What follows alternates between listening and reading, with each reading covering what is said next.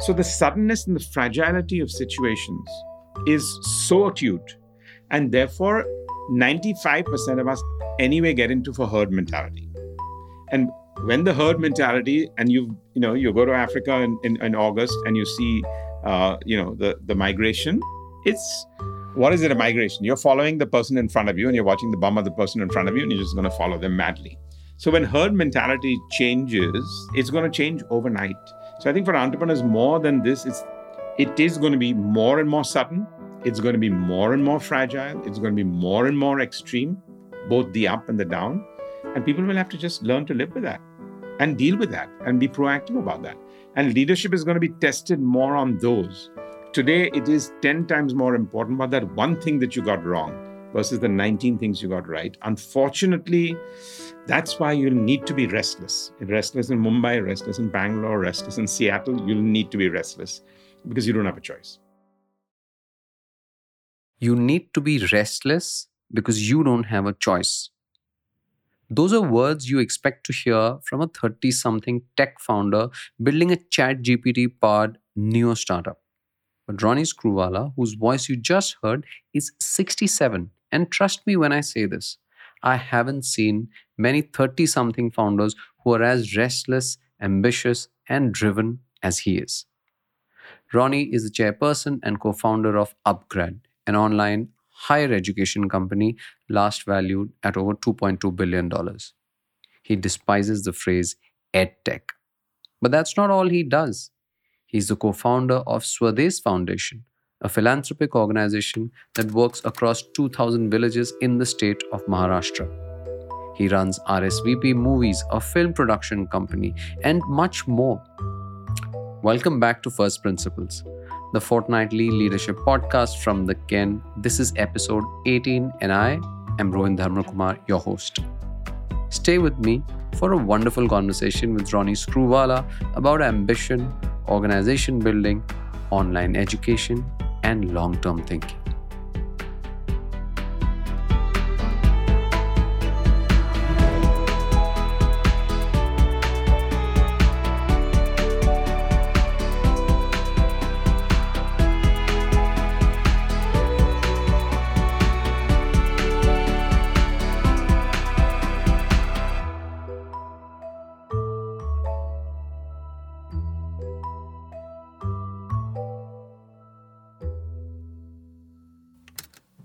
Ronnie, it's very hard for me to put a easy definition around everything that you're involved with.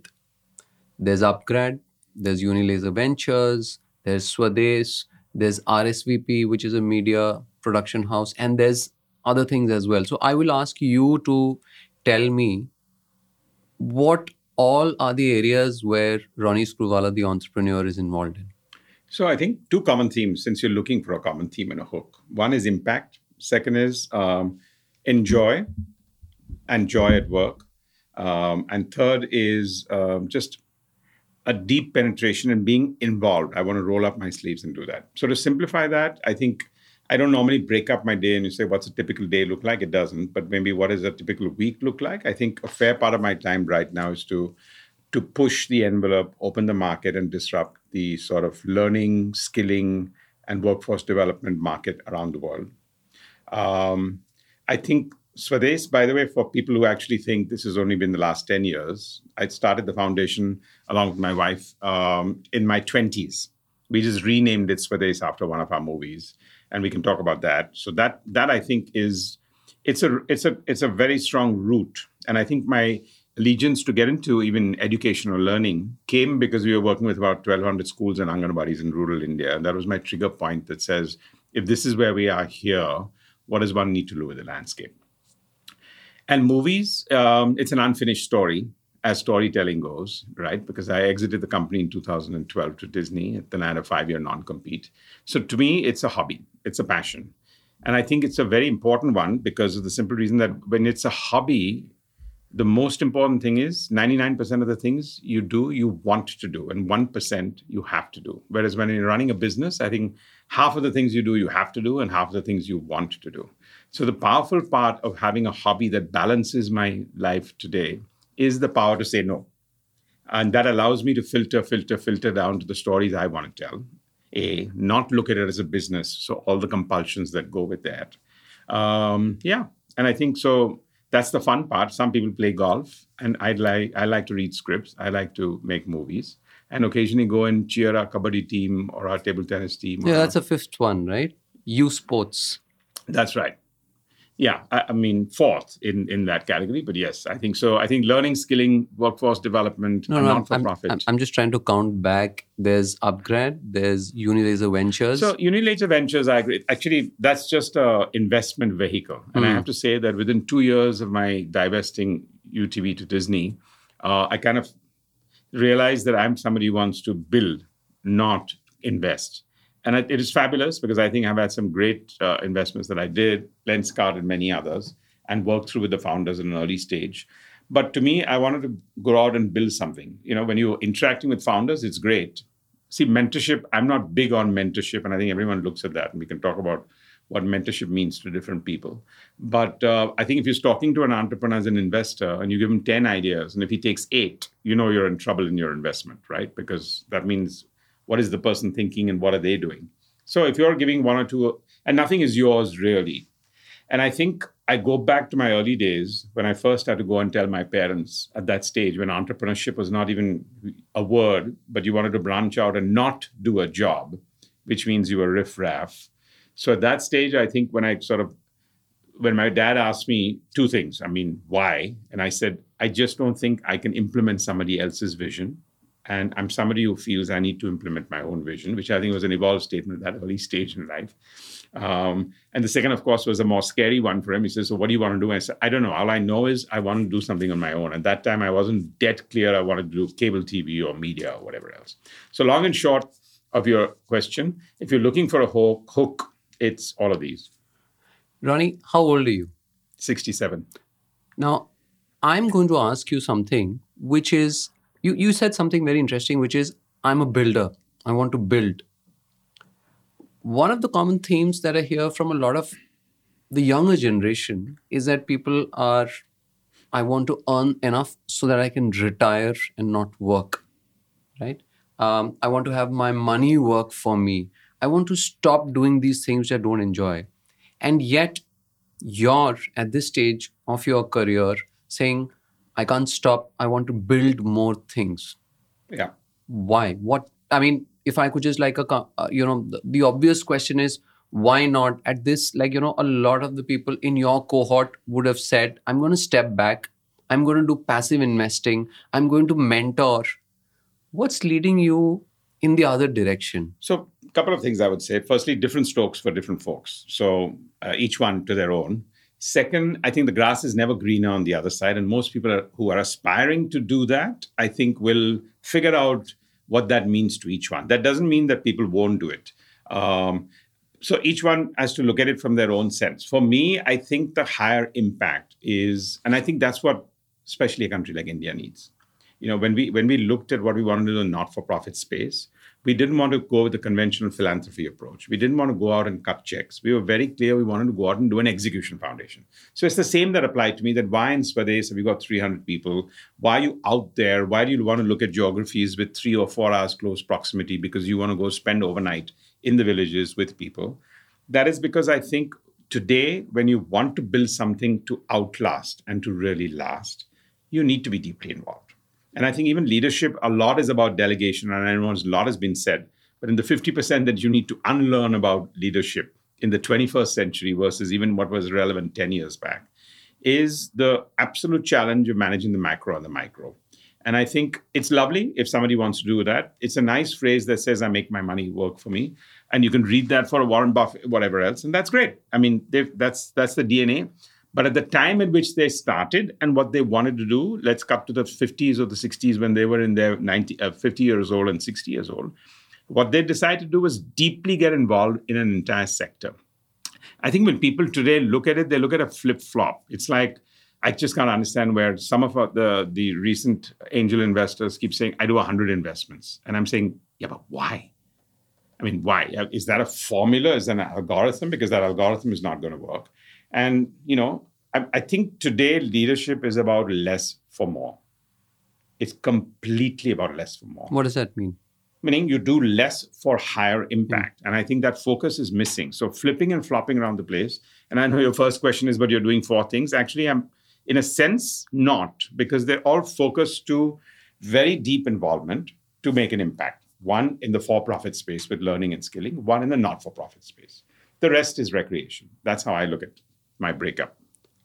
Do you have a sense of unfinished business that is also pushing you forward? Because one of the things also is that when people don't stop, we're saying that, like, I'm going to take it easy now, there is some kind of like a challenge or like, you know, unfulfilled purpose that's pushing you forward like is there anything else that like you know so i look at it this way i look at the fact that i think i come from a lower middle class background and i use soft skills not hard skills because i didn't really study that much um, to get further in life um, and therefore the field that i'm in right now or the status that i'm in right now i feel blessed and i think anyone who feels blessed needs to actually always be unfinished business that's how it should work in that. Because if you're in a position where you can influence, influence minds, influence people, make a change in any small way, build a model, you need to do that. You absolutely need to do that. Now, mentorship, there's nothing wrong with that, right? I mean, I have a different view on mentorship, and I think that one can do taking a walk in the morning. I don't need to spend my whole day doing that. And I don't mean to disregard that as a as a less worthy scheme. As I said, always, it's each one to their own. But to me, I wouldn't call it unfinished business, but I would call it, I feel blessed with a lot of things from where I've come in life. And therefore, I feel it's not about giving back, it's that I, I need to be involved. These are my strengths. This is what I do. I can't picture myself doing anything else because when I want to have fun, you know, one can sit on the beach, but that's a illusionary, hallucinating thought that you can do that every day of your life, right? And it's also one that says, I love reading. I'll read whenever I want to. I spend enough time with the family and do whatever it is that I pick and choose. And I think that's very important. To me, being independent is very important. And what I mean, I don't need to be dependent on what I want to necessarily do right now in my life. That gives me. Sorry, what does that mean? So I think work life balance for me is being independent. I'm not dependent. I'm not dependent that if I don't do this and I don't do that, I'm I mean, I think for a lot of entrepreneurs, funding it's freedom to do things funding is a choose crutch. to do. Oh, funding is a crutch, for example. If I just on your show, it'll be relevant to talk about. You're not. You're always dependent. You're building a model that, of such high dependency. So to me, if I'm but creating, don't you have that with Upgrad? Considering no, that you've raised over six hundred million dollars. No, I haven't raised six hundred million dollars. I've raised oh. two hundred sixty-five million hmm. dollars. If you read everything you read in the media, Sorry, then I my think, bad. yeah, no, no, no. But no, no, that's that's perfectly fine. And we've done some stock swap uh, with a few to acquire that. But broadly, no, but it's never been where we felt dependent. For the first five years, we didn't get the sense from people that they would understand the model that we were building. And so we funded it on our own. So to me, it's very important that you build things where you feel independent. Even in Swades, normally in philanthropy, other than the top 20 industrial foundations that are there, were backed by, by families. For us, it was important that we built a model where we would attract donors but we are not incubating projects where we will do this have a project for building you know 25000 toilets and then go out to get funding so donors will come because we're already doing what we want to do. And i think that's what i enjoy about the model. Even in movies i'm not dependent on a pre-sale or whatever else. So that gives me a lot of satisfaction and a lot of comfort. Um, and i know we went all over the place but to finish off on unfinished business yeah i think everyone should feel restless. Everyone should feel restless. I wholeheartedly agree with you. I want to switch to Upgrad. How would you describe what Upgrad is in a line or two in a way that my 13 year old son could understand it? So, we are focused on formal learning, skilling, and workforce development in India and around the world. That's pretty much how we define ourselves. We're not an edtech company because I don't know what an edtech company is. And unfortunately, some of the K 12 guys have actually screwed up the reputation of the word edtech also. It's interesting that you said you're not an edtech company. No, we're not an edtech company. You deliver we're not a, a startup of... and we're not an edtech company. Those are two things I can do. Why? I mean, I will ask that. you to Insist That doesn't mean that we won't get labeled. we keep getting labeled with that. Why are you not a startup? You're what, uh, eight years old as an organization? So when Haldiram starts a, a, factory or X or somebody starts a factory on sanitary napkins and then goes out there and launches a product in three years, I don't think people call them a startup And when Levers launches four new products, those are not startup products. So I think the startup word is a nice word, but to me, no, I think it's a mature business. We will there will be companies in always in starting up mode from that point of view. I don't think, and it's not like when you reach a certain value, you stop being a startup. So it, it's terminology at the end. So, so day. what is it for you? What differentiates? What's the stage where a startup it, crosses We're a mature company. Some... We knew exactly. I think the maturity of the founder group is something that we're building to outlast many, many others. So our jury, we don't want to be judged every six months and nine months and one year because the simple reason that there's no way you can build businesses on that process. And I've done that in media enough where I've got biffed on the head every quarter by people saying, but this model, why are you, where's your focus? Why are you in broadcasting and movies and animation and post production? We said, okay, let's talk about it, the finishing line. You know, and there were 450 of us that stood in line at Doordarshan in 1993 when they opened up the tender for the second privatization of the channel. And I know everyone said, oh, but you exited. And I said, excuse me, I'm one of the last 15 people who stayed the course for the 20 years. And then when I had a liquidity event, doesn't mean that I stepped separate the sector. So I'm very clear about those definitions. And, and why are you not the, an edtech? Yeah. So what is an ed? I mean, ed tech is a it, it is a parlance invented by people who wanted to go out to raise money and VCs who liked the word tech because tech was the flavor for the last five years to invest in. So terminology came about. Sure, fintech, health tech, ed tech, all of these are essentially sim- gross oversimplifications of very uh, oversimplifications as far as that is concerned. And then you get into an umbrella factor, right? So to us, we're in higher education, we're in where outcomes impact everything else makes a difference. And I think partly also because, as I said, the K 12 sector was so enchanting for the last four years for so many people that every time we had a conversation with everyone, when you say you're an edtech company, it was always being compared with K 12. And it took us some time to say, excuse me, that's a very nice sector, very good sector, bully for everybody who's in that sector with zero cost of capital, but we are here to build outcomes. Second, I think a startup normally means you're building it and then there is a there's a funding round and then there's another funding round. And i think we haven't. For the first five years we didn't go out to raise any money. So look it's just a nomenclature but then after that you raised quite a significant amount of money. Of course. But that's how you would do with anything else. It's like mahindra when they want to get into electric vehicles they raise a billion dollars. Hmm. do you consider the ev part of mahindra as a startup? No because you just feel okay it's a 20 billion dollar group. So i'm just saying it's a perception thing. It's a nomenclature I'm not fussed it. I'm not. I don't. I'm not. I don't. I'm not averse to it when people call it. But since you asked for a clarification, I wanted to give it. How old is the company? Uh, I think I think we got in about seven or eight years. Yeah, effective operating years six years, incorporation years eight years. And how many employees do you have today? We have about five thousand colleagues. And what's your revenue? No, I, revenue. See, we're a That's private list, uh, private limited company. How fast company. are you growing? Every year we've grown at 100%. Okay. And I think uh, in this sector, there's been a fair amount of schleppiness on the revenue sector. So that's why I just want to be very articulate and clear. Uh, when you look at your overall revenue, when you're growing at 100%, what people have a review is when the annual accounts come in November. And it's on when the you're, MCA website. Sorry? That's right. Yeah. On, and then, then you look at that context. The second part is obviously when we started up, we were doing long courses. So 100% of our business was working professionals with affiliation with universities uh, and degrees and diplomas, facilitating them for universities. That now, in the last two years, is 20% of our business mix. And the remaining 80%? Is everything that we do, which is skilling and workforce development. You know, we've moved from zero on B2B because I think when we went out the first time to even talk to a few investors and we stopped right there and said, and I told uh, Mayank and Phalgun and Ravi at that time, look, let's let's just stay very, very private and we'll fund it, but there is no need to be bootstrapped. I think we're fortunate enough that we have any and all access capital. But I know having built a frugal media business, why it became so valuable because the frugality started there. Let's just do what we want to do here because nobody really understood higher ed because everyone was going for K 12 because consultants, reports, venture capitalists, in all their wisdom feel, but look at the t- total addressable market. And I'm saying real value is going to be created not with total addressable market guys. It's going to be created firstly by looking at quality of founders and how long term they have the ability to stick. And second is people who can open and build a market.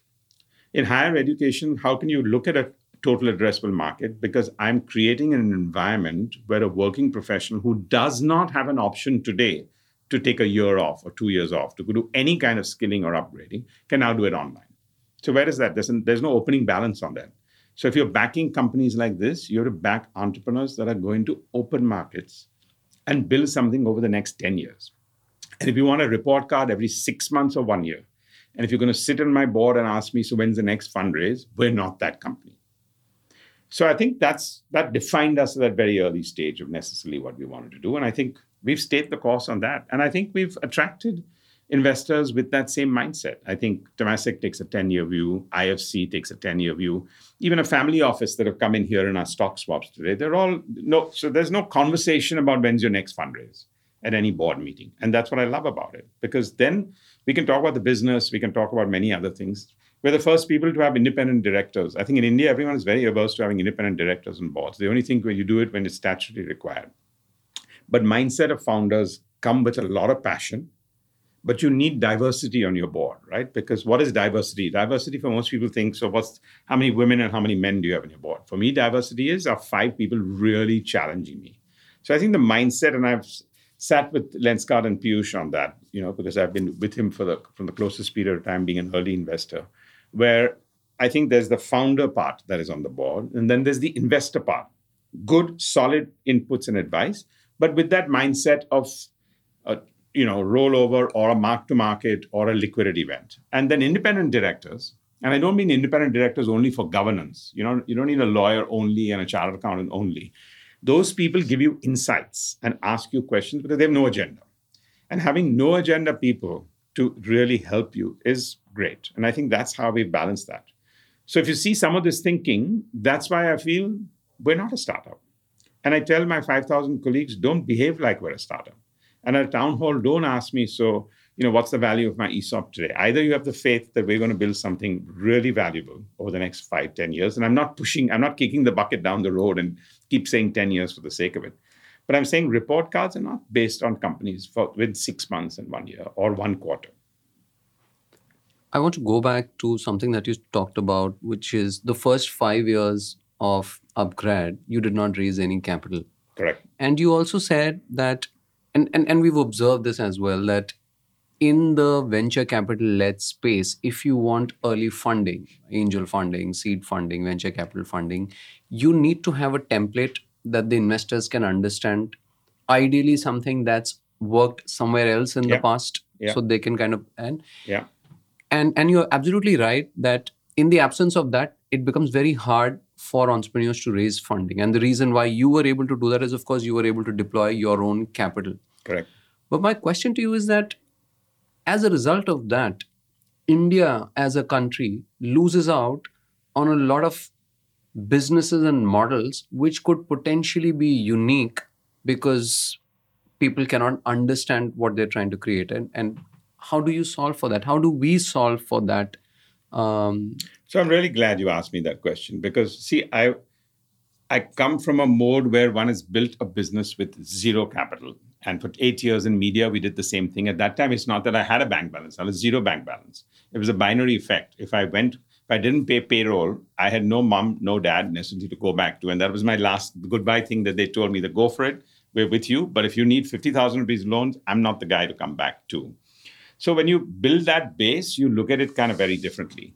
I think today, a combination of media, a combination of the conferences and the rhetoric that we have, a combination of the rhetoric of VC capital, we kind of gravitate towards that top echelon of entrepreneurs. I've, I mean, to me, we have created about 40 casual entrepreneurs in our rural in Swades today. Those are rocking guys. If you look at them and you put them on a show, he'll talk in Marathi to you, but he'll say it with the same intelligence that I'm talking right now because he's very clear what he wants to do. And he wants to make a change in his village, and he wants to make a change in his entire block. And he wants to hire women for sorting his cashews. And when he has a conversation, he's about, I will make employment for 20 people, sir, but give me a one lakh rupee loan. And to me, there is a lot of that happening. And if you look at people in the impact sector today also and what they're looking, so unless you know today SMEs in India is always looked at as one small scale industry relegated to an industrial uh, complex MIDC or XYZ in each of these places, whereas actually those are the rock stars. So there's a lot happening on that. is what I would say. I think India should take real luster and faith in the fact that there is a lot happening. We don't cover it, we don't evangelize it. They get their money maybe through structured loans and debt and bank, and they live a different life. And they're not attractive to venture capital, partly because, as you said, you need to pitch, you need to present, you need that narrative, you need that storytelling ability, and you need to they have the ability to keep raising. Now, not every entrepreneur has a DNA that says, "My after I raise, 50% of my time is going to figure out what do I need to do for my next raise. You know?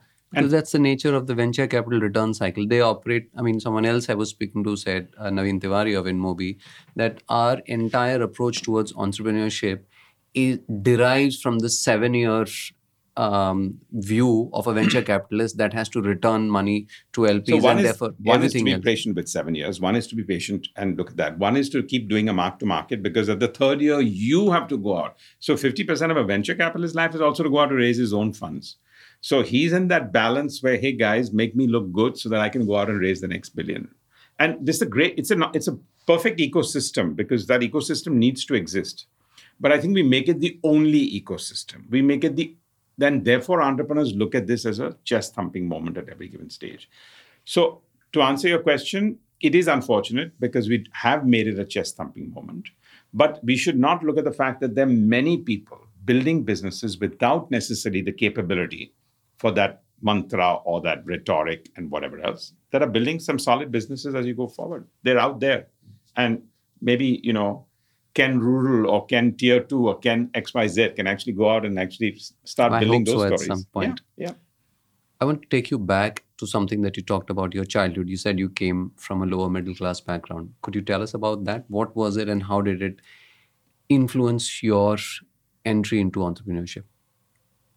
Yeah, I mean, it was a lower middle class. My dad was at that time, I think, working in um, in in a, in a battery company, and then a little later on with Tata's in some group. I think I don't even remember where. And we used to stay in a in a in a one I would say a three bedroom place with um, almost my aunts and everybody else. It was a, it was at Grant Road, and really incredibly fond memories.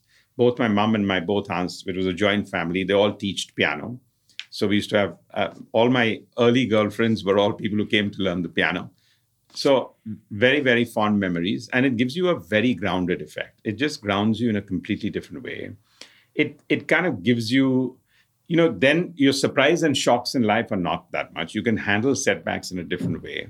You can always look frugal on everything that you do. Yes, you can have, you know, it's not like I wouldn't go out and take large risks, but I can I can look at the down and the up in a very different way. So, and Why I think did that- schooling at that stage, Sorry, I was. I was I was in a school called Duns Institute before. Only in the eighth standard, I moved to Cathedral, which is an aspirational school in South Mumbai. And that Duns Institute to me was incredible. Today, I still sponsor about ten kids every year in scholarships from that from Duns Institute because I remember. You know, half the people didn't even speak English at that stage, and I didn't, didn't speak much of Hindi at that stage. So it was a good. It was a good. Uh, yeah, it was just an excellent leveling background and only fond memories of that.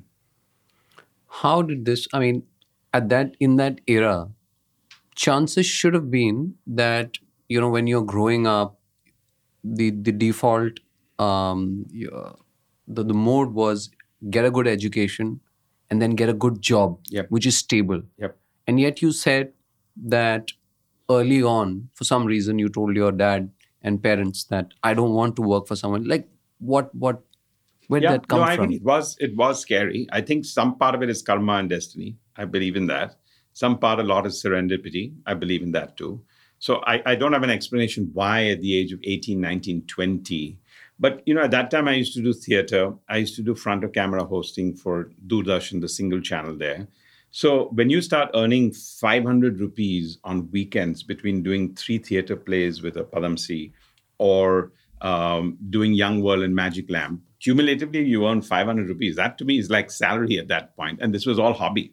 This is what I was loved doing. So that DNA, I think from that day onwards, that hey, you can make money and really enjoy your work crept into me enough that says I should be doing things on my own. Hmm, so this is that adage where they say that find something that you love so it doesn't feel like work so your accidental entry into my surreptitious entry i would say more mm. than hmm. accidental mm. i think yeah is is pretty much that yeah i mean as i said when i wanted to start up i don't think my second answer was i want to build something in media or entertainment because firstly those words were not even coined at that stage but i knew that i wanted to do something on my own and therefore cable tv just happened it's my very very first idea and enterprise because I, I moved into a building in Cuff Parade and just in terms of choice, one felt one should be able to start a second channel. And at that stage, for the first one year, we had an incredibly rough time. I mean, we didn't make a single sale. Now, imagine if I was in the cut to 2022 and doing something like that, you know, angel investors wouldn't come in. I'd be dependent on something. But when you're at that stage, when you don't have any bank balance, you look at business in a very different, you look at it in a very existential sense. And today I look at anything that I'm doing constantly on the basis of existential, which means that balance of I have to make sure that's why I'm obsessed with the build for five years and 10 years and make sure that once you're in it, you're in it. I mean, to me, right now in Swades, we've now taken the faith of the community. One of the biggest things when you're working in the not for profit is to build trust. And you can't build trust by making sweeping statements and by so you can't be you have to build trust because most of these people in rural India, there enough people have come into their villages and told them, I'll put a tap tomorrow in your home, and then gone away and come back four years later and said, I'll put a tap in your home. So when you're building that kind of trust, I think my early days gave me that grounding that says I need to be there. I need to build something frugally where even if all else fails, I'm still there to get it going. So I don't have that context today. When somebody asks me, even in the enterprise that we're doing an upGrad today, you know, when's your X round or what's your runway? And I'm saying, oh, I don't have any runway. What's your runway? Because, you know, I don't have a concept of a runway. I don't look at businesses from the point of view of runway. Before we move on from this point, I just want to go back to that point that you said about when, as an 18, 19 year old, you got into things that you enjoyed, you made some money, and as you rightly said, serendipitously, it changed your career arc. Do we need more of that in India? Because I think what's also happened is we've always, as a country, had this concept of, especially as Indian parents, pushing our kids to study, get an undergraduate degree, then get a postgraduate degree, and then decide what you want to do. So, what essentially happens is we push them down this path of education and formality and you know and, and by the time they're 23 24 and, and this happens either they've spent a lot of money or they've taken loans they've gotten mbas they become much more risk averse and yep. therefore that decides the career paths they take i mean yep. um, i have a 13 year old son do you have children i have a 35 year old daughter so she's gone through yep. that phase as well what would be your advice to parents and to indians around that 17 that vital mark of 17 to 20 where at least in the west in america etc they do encourage people to go out and do things but and they, earn money in america they also encourage you to fail. And i think that's an important that coefficient in, in, this part. So to answer your question yes do we need more of it? Absolutely. Uh, is it a personal choice see i think the next we're not going to be able to have jobs for the next 200 million people that's coming out of our formal or informal education system. And if you want to really be the top three economies in the world the question of entrepreneurship has to come in. And when I started it, it was a it was a low uh, esteem business. Oh, you didn't get a job, so you started something on your own. Today, I think, and you know, our prime minister has evangelized startup in a very nice manner, where it's brought a conversation into the dining table. And I think sometimes those one movements help. Third, as I said, if you look at outside of these top three cities and what we all talk about and what we all read about, there is a lot of that happening. If you, if I, we're on a university here um, in BKC, and when I when I got four of the best uh, brains to sit down and say, we want to sit down here and discuss the careers of tomorrow, and the kids, there were about 150 in the room, and they said, wait a minute, can we tell you what are the careers of tomorrow? Because we don't really care what McKinsey and EY think about the careers of tomorrow. We're going to tell you because, frankly, the careers of tomorrow is what we consume, what we want, and what do we want to work on. And that was a penny dropping moment for me. And this just happened about four months back. So I think the world has changed. People are out there. There is a lot of that disruption happening. And I think some of us, I'm not saying we live in cocoons in, in the way in which we kind of eat, breathe, consume and the circle that we be in. But there is a lot of that happening. Does it need to be for India? Absolutely. For our employment, we do need an ecosystem. And when everyone says, you know, there are 2,200 entrepreneurs, I'm saying we need a million. We need a million of them. And they're at different startups. Not all of them need to be this coveted word, which unfortunately is a coveted usually, word of unicorn and exactly, and and it usually represents VC funded startups yes, and not yes, necessarily yeah. I mean, just I'm entrepreneurs. Guys, I mean, stop getting patting yourself on the back on a unique of being a unicorn. Stop patting yourself on the back. Because your real proof is going to come three years, four years down the line. Just because three investors decided that they wanted to get in there and therefore value at whatever, because they don't look at valuation in that part and whatever else, that doesn't mean it's to your credit. Upgrad is a unicorn. Upgrad was valued per my research over about what 2.2 billion dollars. Uh, yes. So by definition of that, yes. Is it an aspirational thing that we set out to do? No. But by definition, we fall under that category. Yes. What is it that you feel you add most value to Upgrad as? I think my early days um, of that, what I would call frugal approach to things, that very long term view of doing things. Having run a public listed company, so knowing what the ups and downs of quarterly are, having r- built a business with no capital for seven, eight, ten years, then having a Warburg Pincus to a News Corp and then a Disney and global partners at a very different value. I think that understanding of stable long term businesses is one. Second, I think you can't succeed in media unless you are constantly obsessed with looking at trends. You need to be three steps ahead of everybody else. And so I think I bring the fact of very disruptive thinking to build trends. Third, research. And research is not this formal focus group research. Just you're you're curious enough to know what the consumer and the learner is going to be thinking 365 days. And I learned that in media that if I don't understand that, and if I'm creating a TV show or a kids channel or a youth channel or a movie like Rang De Basanti, I'm going against the wind every single time. And my jury is going to be out when I launch a channel or on a Friday night. So when you get to that level, you respect. And I think I do. I do. I do webinars on weekends, for example, or whatever. Just talking to people to me gives a very good good sense on that. So the ability to respect feedback, research across the board is the third. Fourth, I think, is my absolute obsession for scale one of the things I didn't want to do in my early days was uh, work for somebody else and wanted to implement my own vision. But I don't know why. Again, serendipitously, I was obsessed with scale. If I wasn't obsessed with scale, I would have built an average media company. Because as I said, there are a lot of there are about 25 listed companies today. None of them are in a market cap past 300, 400 crores, and we exited at a very different value. So to me, the integrated approach and the obsession that one wanted to be of a certain scale and therefore a conglomerate, I think is very clear. In Where does that come from? I have to say, I don't know. It's just that obsession for is scale it impact? was because you kept talking about impact. Yeah, and I think on. it is. I think in Swades also, you know, when when when I when I sat down after we had exited uh, the company to Disney, and when I was talking to my wife, my first statement was, "Let's lift a million people out of poverty, and then let's keep building that as a model." So I have always looked at things because I think partly because when in India if you not everything is a drop in the ocean anyway in whatever you do in life. But here you need whatever you need to do you need to do at scale. So i think the scale part would be the the other part there. And at the end of the day i see a lot of link learning is soft skills learning is storytelling so i think i spent the better part of my first 15 20 years on storytelling in a very different way to impact different people and i think for the next 15 years and 20 years in this learning skilling, I think soft skills and storytelling, because even in college, what you remember is your one or two professors that taught in a particular manner, the three case studies that the penny dropped for you to do that. And that's what learning is about. So if I take these parts here, and then we've got a fabulous team around us, I think it's a the yin and the yang come together in a very different way. What does how many hours do you work in a typical day?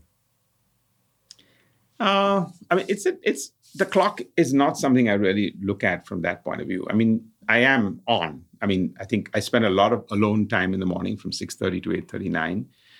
Either it's on a long walk or it's with yoga or a little bit of meditation. But it's on. It's not off time. It's on time. It's a clarity of thought process in time. It's getting your mind going on a particular point in time. So I think to me the work And then part, when do you switch off? But if I'm if I'm if I'm reading a script, I'm switching off. If I no, no, I meant like at the end of the day, at what time do you switch off? Yeah, I think maybe 10, 30, 11. It's a good period in time. But I just want to. You're still talking about 12, 14 Yeah, I'm definitely days. talking about a 12 to 14 hour on day. I wouldn't call it a work day, but an on day, yes. And and the reason I'm saying on is because different people have a different ve- definition of the word work. And the minute you get to work, then you have to figure out work life balance. But I'm saying if you look at it on, it's part of life. And what are your weekends like? Are they Um, also on? I th- yeah, I think. Well, I pick. I mean, it could be a Sunday, but I don't think I gravitate towards a Sunday in any particular manner. I think in media we never had Sundays. So since you never had Sundays, you you looked at a day. Now that day can come at the end of seven days, but since God Sadly, ordained that I on must- the seventh day you will Someone rest. from media, I must say that that's that's a reputation that's stuck to media companies that there are no weekends yes. and you're always working. No, working. no. I think it's because the schedules are a little different. You get on a project and then you're on a project for a month or two, and then you take two months off. So I think it's wrong to say that yes, there isn't a seventh day of rest, and you, but you do take breaks in a very different format. But it's a little bit more non-linear. So to me, a Sunday is nice because other people also take it off. But my wife is as involved with her philosophy and in the not-for-profit, and sometimes we're in villages on Saturday and Sunday. Is that work? No. It's a massive recharge of my battery as far as I'm concerned. Or if I'm at a shoot or reading three scripts, I, I don't think I'm on. I'm on or I'm not on, depending on how I look at it. So it does look like you're always looking for something to engage your brain all the time. And you- you're not particularly looking for downtime because even in the downtime, you're using it, you're switching to maybe a script or something to do with Swades, etc., and stuff like that. Is that a fair assumption? Yes, depends on how you define downtime. Okay, if I'm getting into a pool and I want to do 10 lens, Hmm. is that downtime? Of course, it is downtime. And reading, but at the same Does time, your but you're brain also switch off focused, right? while But- you're swimming?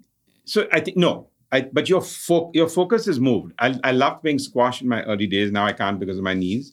Uh, but at that time when I used to, it was because you the it's such a fast paced game that you just You cannot can't. at that time think, oh wait a minute, I need to write these two memos here because after I go back from my game, I can do this and that. So I think when you move from one and completely absorbed and be of that moment in the second one, I think that's part of Yeah, because swimming does allow you, Yeah. especially the immersion, yeah. puts your brain into like Completely. a different time and space. Completely, completely. And I love it because the, just where I live, the next door pool is open till 11 p.m. And I can tell you that, you know, so it's it's how you look at your day. So I don't look at that in a work context.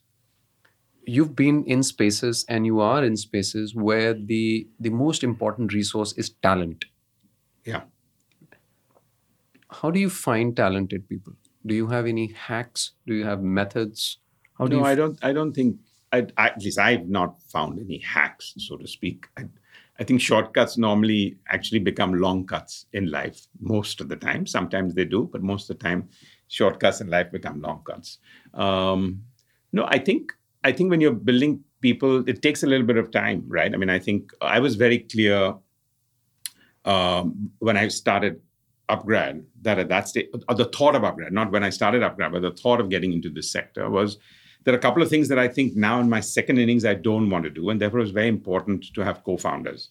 Would I have just started, uh, uh, you know, an education or a learning and a skilling company on my own? Chances are zero because I did want an ecosystem where that that you can find the right mix and match. And it took me about I was for a year I was just meeting entrepreneurs and people and so on so sector. I met Mayank twice, uh, briefly only to pick his brain because he was working with Bertelsmann. He had been with other people in education. And then serendipity again brought us together uh, to start working together. So to me, I think that element of building in and having that co founder ecosystem was important for me. when you meet or interview people, do you have any favorite open-ended questions that you ask them that reveal their thinking to you? I think if I'm really looking for someone as a colleague that's going to work with me closely, then approach, attitude, and problems. Um, I would say problem finding rather than even problem solving. I Give think everyone gets example of a overrated on problem solving. But sorry. what question would you ask? Well, I think firstly, I would take a long series of three or four meetings, and that could be on a walk, it could be over a meal, it could be, you know, just let's do something else completely different. But I'd put them in different habitats So I think it will be more about observation than a particular punch question that I have, to be honest, on, on that. Because to me, I don't have a scripted one. I think it, like we're having this conversation and doing a great job about one question leads to another answer that leads to another question. That's, I think, works that way. And if the flow is normal, I feel comfortable. If the flow is stopped and I don't have something that's quizzing me in my mind about what the other person said, that would, I'm not saying it would raise a red flag with me, but it would allow me to think, you know, why is this not flowing? At Upgrad, along with your co-founders, what's your role and what does your operational style look like? So as executive chairman, I think it's a, you, you asked me a little earlier about my strengths and what I bring to the table. And I think that's pretty much what it is to just, uh, I, I, I, I input where I think there's long-term thinking and strategy. I do sometimes get into the micro and the macro because I think that's very critical and important. My job is to see that the organization is going to be constantly young and nimble for the next 10 years. That none of our decision making process, of course, there'll always be a short term impact, but what does that mean for us for what we want to do and keep that path going? And today, if you really want to grow, nonlinear growth is as important as linear growth in many cases. Now, when you build that kind of an ecosystem, and I've been someone who I've acquired companies in the past, but I've also been acquired. And I know exactly the DNA that goes with that. And I think the success I had in media is more than being an entrepreneur. I was a great catalyst. When you're dealing with people in the creative business, you need to have strong ideas. But if you thrust down your idea, then you're a sole proprietor and you won't be able to build a business of scale. And I think the different differentiator for me to build something at scale in media, which is otherwise a very personalized business. And you feel this is my creative vision, I want implementers, taught me a lot that to be a great catalyst is to back other people. Because at the end of the day, you're backing other people, executives, which and they need to feel like owners. So I spent a lot of time to build ownership at different levels within the company. I mean, yesterday I think I spent four and a half hours with team members in Hyderabad and Bangalore, just talking to groups of 20 people at various stages. And I enjoyed that because it gives you a now that's is that my job? Not at all. Did HR structure it? Not at all. Was it a tick moment? But I know exactly that if I feel that, it'll give me a good dimension of how, at a time like this, when people are so insecure, when there's so many of X, Y, Z, to me it was just. And if somebody asked me, "Hey, do you think, uh, you know, in Upgrad we're we're we're we're not going to fire people?" And I said, "Don't ask that question to anyone because if anyone's giving you an answer says." this is it, I'm done, no more firing, they're fooling themselves. They can't look you in the eye. And I think that can happen with a Google and a Facebook, and it's going to happen for any company. So when you give such straight face answers, you build a certain level of transparency within your organization that builds a little level of culture.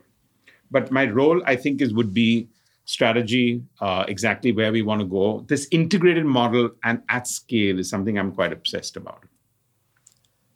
Upgrad and many other companies, Google, Microsoft, various other companies, have gone through letting go of some employees. I see that as one of the cycles of business. But like you said, there's a lot of angst when companies do layoffs. In general, are like, you know, again, coming as a journalist, we we glorify when companies hire there are times when X company to hire so many people, and then we vilify when companies let go of people, whereas both are just essentially two sides of the same coin. What will it take for us to see that? I'm not justifying but either hiring. are you? Are you? I'm in, not justifying are you, either. are you in confession mode on a uh, Sunday I'm, and saying uh, that we glorify and then we also no, pull them down? Yes, we do, and and I'm essentially not glorifying either. Yeah. I'm, I do feel that the glorification of hiring numbers is very wrong because it's the tide of the time at that particular exactly i remember when like you know the it services boom was going and every second day you would open the newspaper and would be like infosys to hire so many people sap to set up office and hire so many people right sure. it keeps happening and you know and, and when there is a down cycle yep. we see yep. this company to lay off yep. that company to lay off both represent a very surface level idea of why companies exist what can we do to essentially get more people involved and understanding and appreciative of what's really going on that if there are great times when salaries grow up yeah. 100% 200% I think the most there will be powerful, bad down powerful times. tool is over communication and i think it's very underrated people think that sometimes i want to i when there's bad news, I might as well go first under the carpet. Second, I don't think everyone will absorb all the bad news, so let me give it in dribs and drabs. And these two are the worst things that you want. You want to give bad news, give it all together and give it out there. And second, you cannot creep into anything. You've got to make eye contact because at the end of the day, what you're telling them is, to the best of my knowledge, right here, right now, this is what I want to do. Because the only other room I don't want to be in is I'm bankrupt and all of y'all are going out. Okay. So, since trust me as a leader to figure out that at this point in time, this is, I think, the best part of it. I think we all get very embroiled that I don't think I can handle all bad news. I don't think anybody else can handle bad news.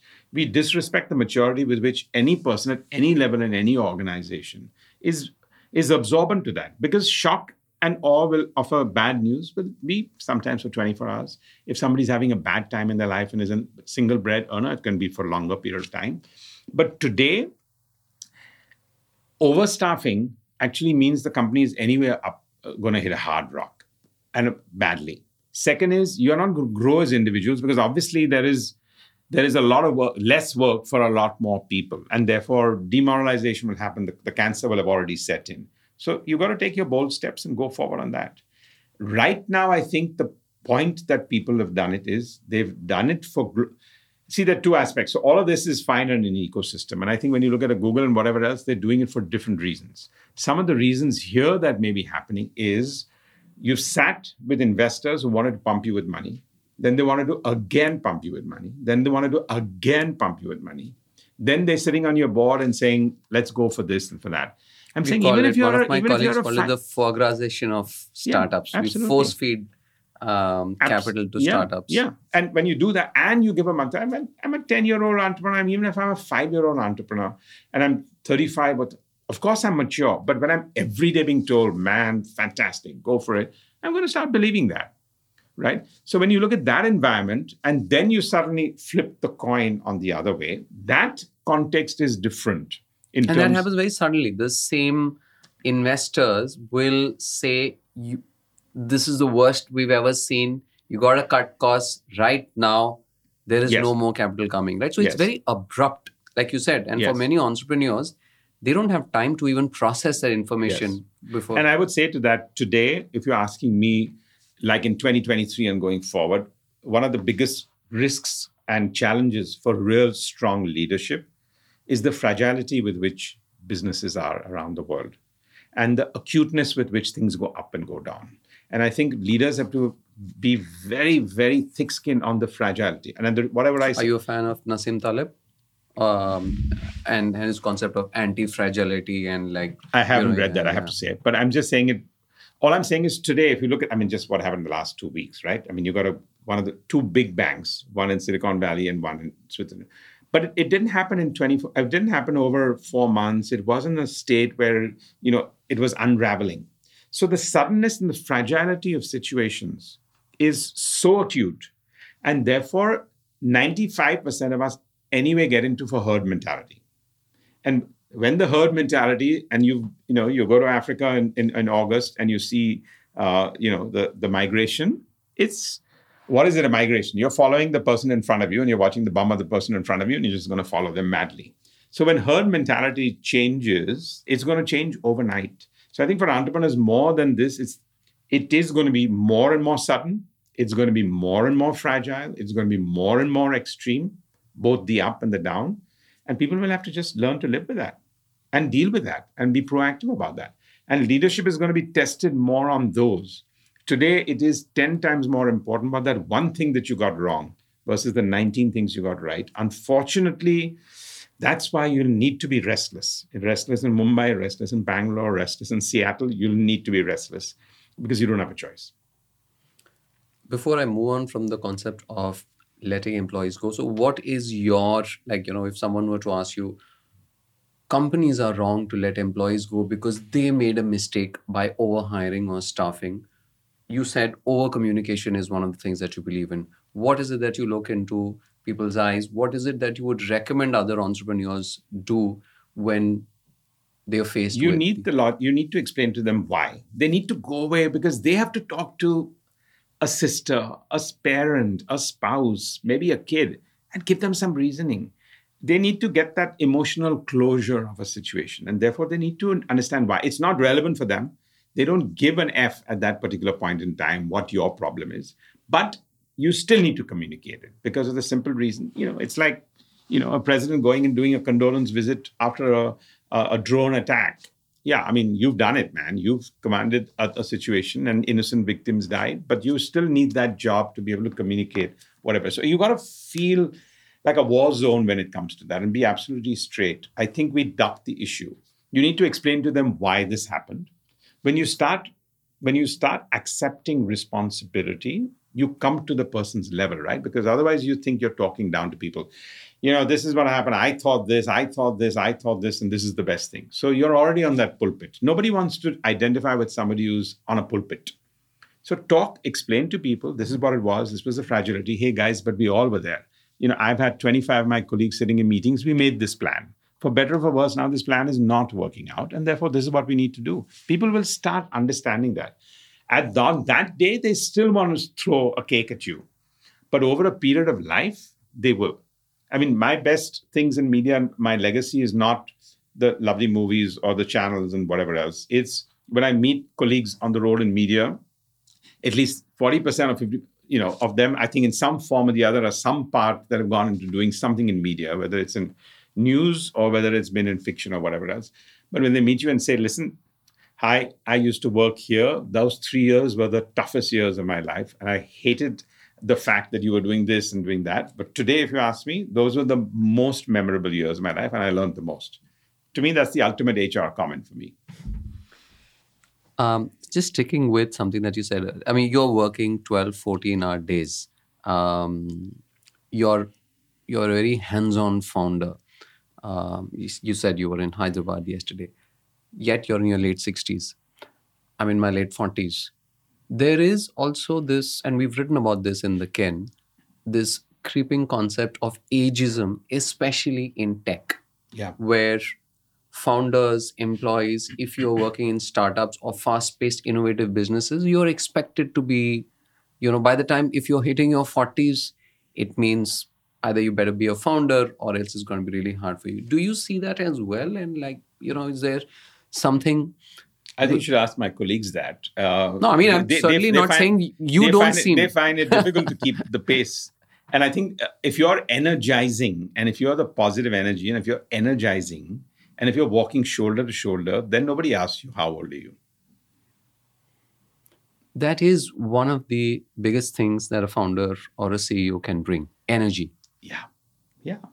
Yeah, absolutely. Positive energy. Sometimes, yeah, you can be a negative energy, but most of the time that's your job. Your job is to is you know you can you can be extremely negative about a situation but you'll have to go around the block and come back and then put the hand on the shoulder and explain to that person if you want that. You need to emanate positive energy. That is your job as a leader to do that. And that does not mean that you need to always be motivating and always be haha and always be in a great sense of humor. Humor helps. Humor helps big time cracking a joke in the middle of the most stressful situation there has created miracles in acceptance of people because it just makes you feel very human.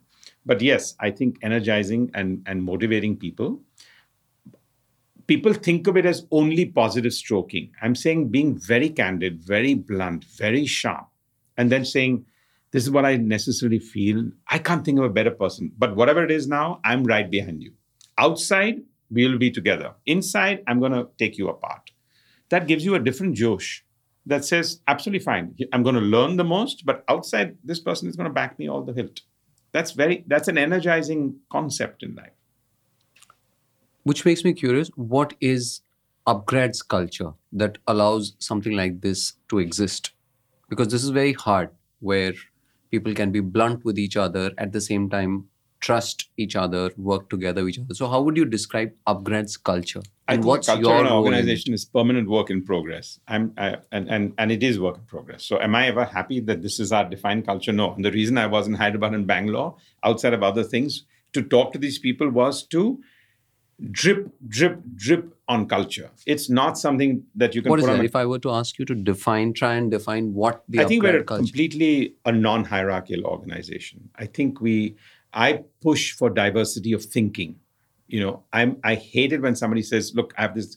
I, I used to I bring people from your previous employment is taboo, not for any other reason, but the message is. It I brings cliques. It a- brings. you don't want people to finish your sentence for you. I mean, there's seven billion people on the planet now. You can't think that these two people that you work with, and then the comfort zone sets in.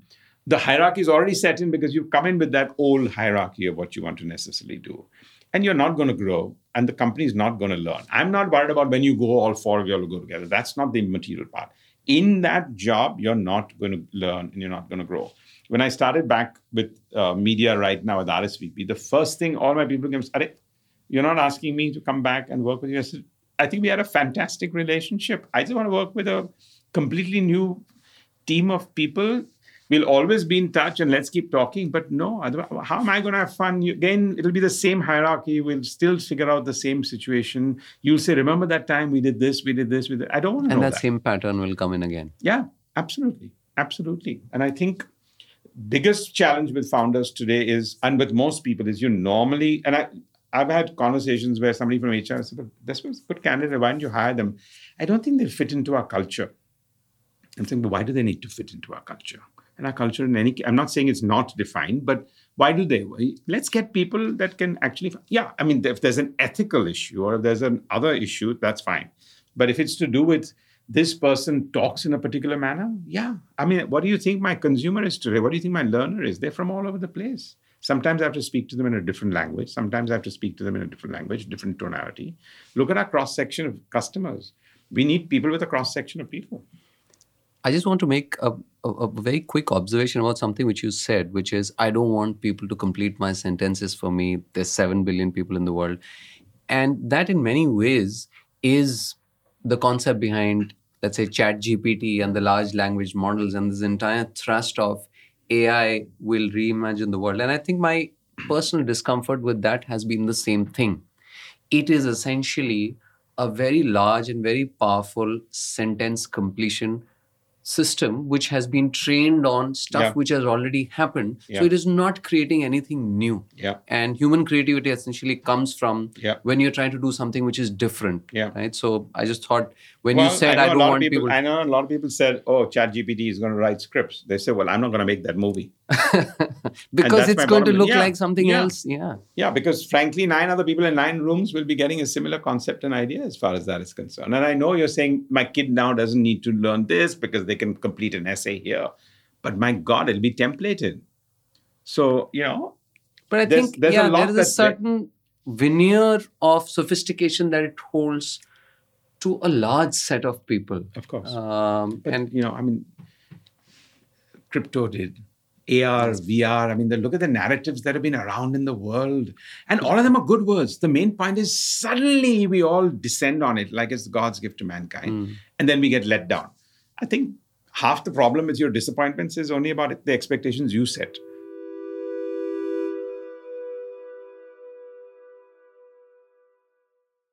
A few weeks ago, Cost to Company, the Ken's weekly podcast about work and workplaces, received a striking message from a Ken subscriber called Uzma Rashti. Uzma wrote, and I quote Mumbai is suffering from a lack of new talent inflow. Unless there are dramatic changes, it will be Calcutta in 20 years. Sad face emoji. This became our hypothesis for an episode of Cost to Company. Is Mumbai dying? Is it going to become Calcutta in the next 20 years? Is it going to be a city that the most talented professionals leave for better opportunities? I'm your host, Sneha, and you can find this episode of Cost to Company linked in the show notes. And if you, like Uzma, have a story to tell about our work and workplaces, a story that begs being said out loud that no one else seems to have noticed, a story of how our businesses and careers are adapting to the world in flux around us, fill in the survey also linked in the show notes. It won't take more than two minutes. Help us make Cost to Company a podcast about you and for you.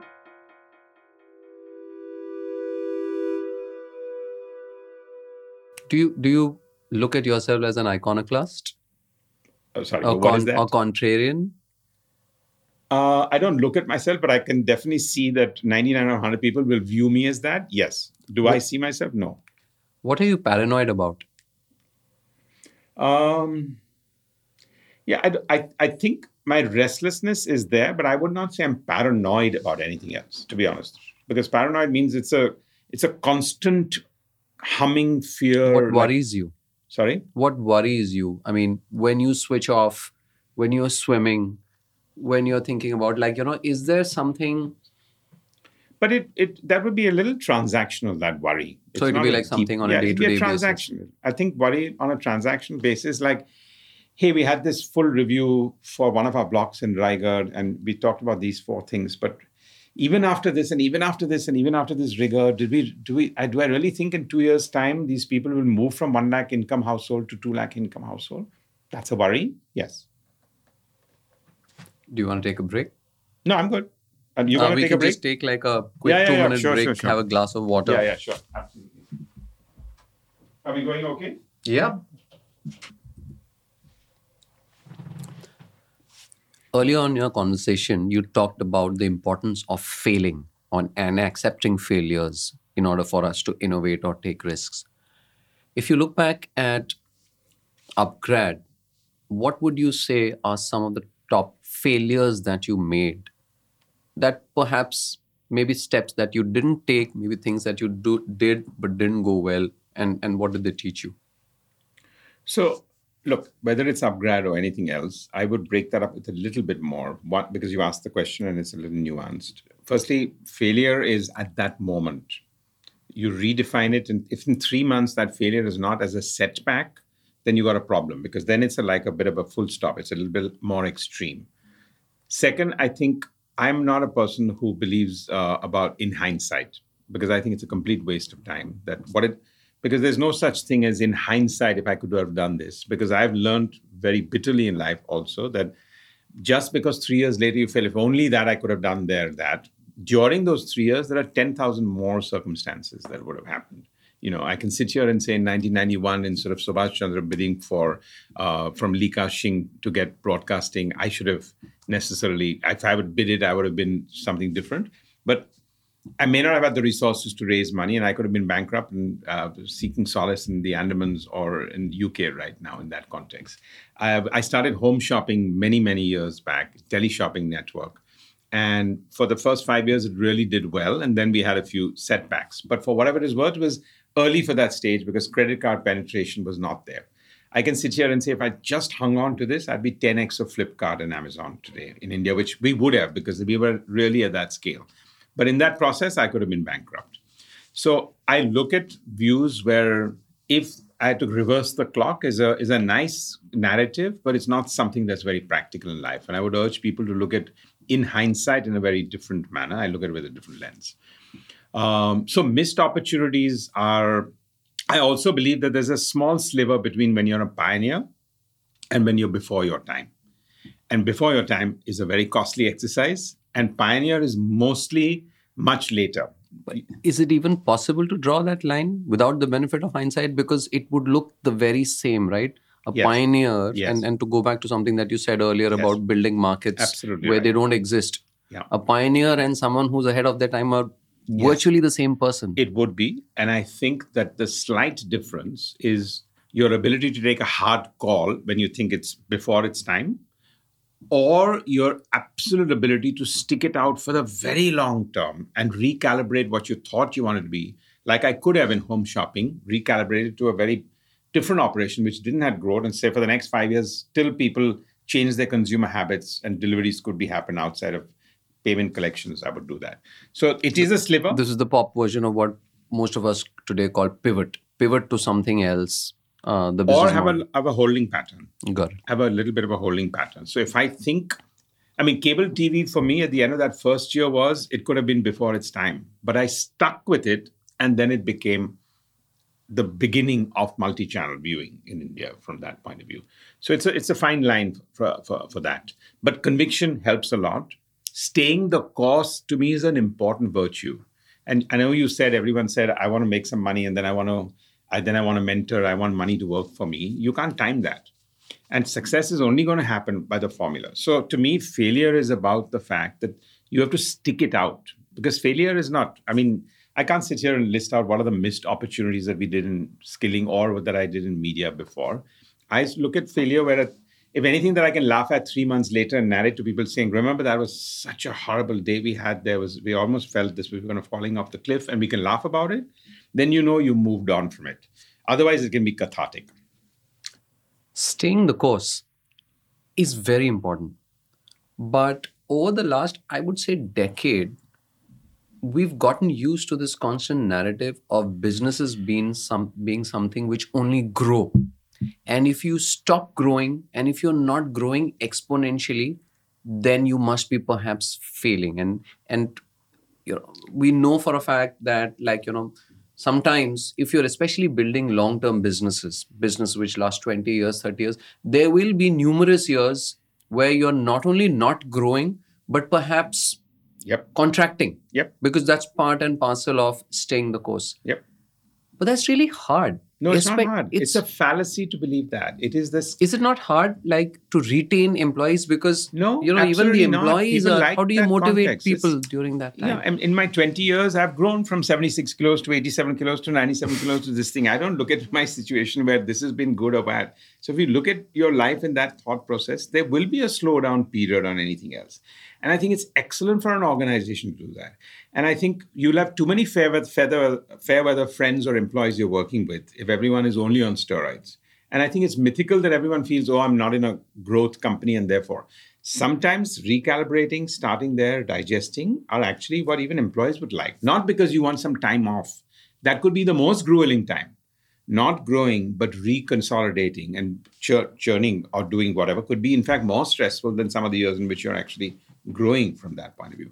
But I think it's absolutely mythical that growth is an element, and that's going to what's going to define you a little bit. It's a little bit like I haven't raised funding in the last 18 months. What does that make me? exactly i mean I it's, mean, it's the same it's space hysterical. that this company has not raised funding It's hysterical. this company's revenue has not grown ergo this company must not be doing well Where- whereas like Yes, you say yes, it's a yes. holding pattern But beauty and is it's in the eye of the beholder. So if I'm a listed company Hmm.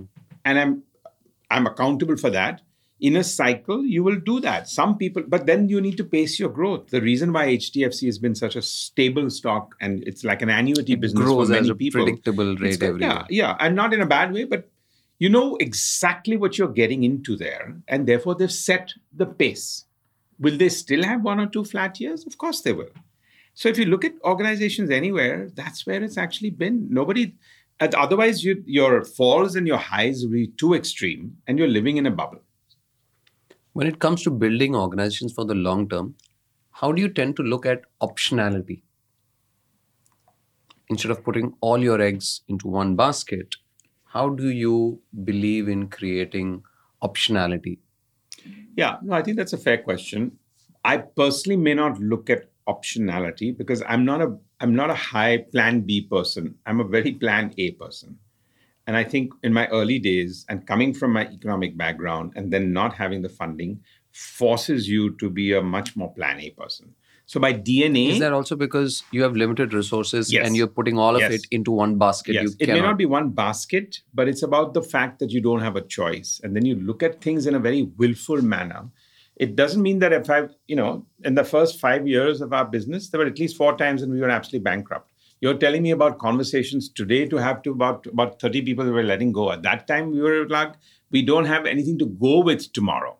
Those are 10 times more tougher conversations. But at that stage, did I have the conviction that we're not going to call it a day? And am I going to go back to my dad and say, okay, maybe I should have done my MBA? Absolutely not. It wasn't on the table. And I think, therefore, optionality, we have to be careful about that because it can be like a plan B. Nothing wrong with that. Good in MBA schools. But in real life, it means you're already having an exit. You're sitting in a movie theater and imagine every 15 minutes your eye goes on. If there's a fire, where's the fire exit? If there's a fire, where's the fire exit? You come to enjoy the movie, please. This is recreation time. Why are you worried about looking at the exit sign? Allow me to rephrase that question in terms of diversity. If you look, you earlier talked about Yes. upGrad's revenue model having Yeah. been switched from largely coming from longer courses Yes. to now longer courses being just No, twenty so diversity, I'm all for, which to us is the integrated which is also in in in in in a way it's optionality because you created diversity of products and revenue sources within the organization that made it more resilient going Yes. forward. So, how do you look at that aspect? that I think is a must. If you're talking about diversity and integrated, to me, I'm a firm believer in that, and I think you need to do that. Exactly that. When we were at upGrad, up, we had a single revenue stream of our partnership with universities, and in two years, I knew that we needed to lower that dependency. Plus, as a value creation, when you're building something for 10 years, if I just look at one or two of these elements, it won't work. And therefore, we needed to be in the entire chain of anyone above the age group of 18. So, therefore, for us, building that. But then you need owners. You do need serious embedded people when you're building those situations. So you can have product diversity like a like an FMCG would have, or you can have you know an insurance company would have product diversity. But when you're a banking and an insurance company, that's a different kind of diversity and optionality. It's like a bank should should I get into insurance? That's a different kind of an optionality.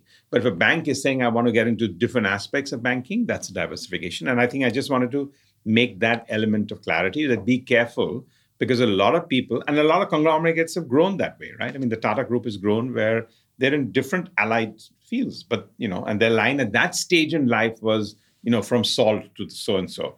But today, it's not that easy to build companies on that basis unless you have very strong and deep pockets. And I think a company like Reliance has done that pretty well, where they've taken their core, they've moved from a B2B business to a completely B2C mentality. Will they have their setbacks and failures? Of course. Will there be strong learnings? Yes. Will their expense will they be much more expensive than most people? Yes, because they're working at a scale. When you're working with velocity and scale, your problems will be deeper, but your upside will be there. So if you ask me today, my ratio for failure on success is at least eight failures to two successes. And I think that's worked brilliantly for me and very well. And I would not stop on that context. And I know that sounds like, sorry, but how does that add up? And I'm saying when you're failing, whatever your optionality is, it's a binary output and you fail. It's a it's a minus one x. You made a bad decision of hiring somebody, you've invested one crore or hundred crores and it didn't work, and it's a write-off, it's a binary thing. But because you're playing with that ability in your mind to be able to have that elasticity of fail, when the upside happens, it'll be 20x and 30x. It won't be anything less than 20x and 30x. in many that- ways, this is like investing, right? Um, a company going down takes down your capital with you, Yeah. but a company really succeeding Yeah. would potentially multiply your capital 10x, 20x. but that's my mindset right because then i won't i won't get into this i want to put 1 lakh rupees in 100 companies because none of them is going to move the needle for me from, from all points of view right? this way or that way so to me i'm saying the 8x is a minus 8x but the two have to be minimum 20 to 30x but i won't get to 20 to 30x if my ratio wasn't a minus 8x now i'm not saying it like one algorithm but i think you get the, the thought process on that. But it's a different dna for different people. That's just how i i look at it. Culturally and as a leader uh, within upGrad how does this play out in reality? Because there is a very fine line that exists between doing new things for the sake of it and doing new things because you're trying to create diversity and optionality for the long term. Sometimes when a proposal comes to you and someone says hey we should do this or like you know let's say it's proposals a and b and you're turning one down and saying yes to the other what are you looking for in the um, well firstly i wouldn't do it because it just looks good or whatever else because that is going to crash and die in any case in that. And i don't have somebody i want to appease. So if i'm not in appeasement mode i would look at it. I think the second one is is this going to be a business that is going to be a minimum $100 million or $200 million in size in three to four years is a very important part. So large potential markets or absolutely. Otherwise it's otherwise you're not going to get it because now you're at a velocity which you're working. Now you're sitting there with four turbine engines then you can't start wearing a propeller jet and start figuring that out. So you've already gotten to that seat and you got to look at it that way. Also is this a 20 to 25% net margin business for me in three to four to five years? No problem i'll invest whatever i think i need to invest. The problem here today is the mix up between people thinking i'm in investment mode versus bad burn and I think one of the cardinal rules we have in our conversation here is I'm not interested in bad burn. It's off the table. This goes away. If you're saying I'm going to throw more money at a problem, this is not the organization, and I'm not the person to have that conversation. But you want to spend $50 million on an idea that we think is going to be an investment, which is going to get there, and we could get it wrong. We could get it wrong. An investment and a burn are two different things. And I think we've lost the ability to identify that spending $50 million on you know a cricket IPL advertising is an investment.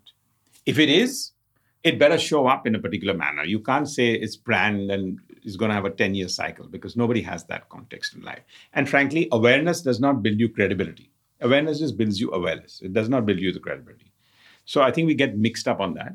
So from our point of view, I would say we, we look brutally at bad burn and we look very positively at that. And that's how we make our business decisions. And is it going to be a minimum size business and highly profitable over the next three to four years? You earlier talked about ownership as well, which is which comes back and like links to this concept.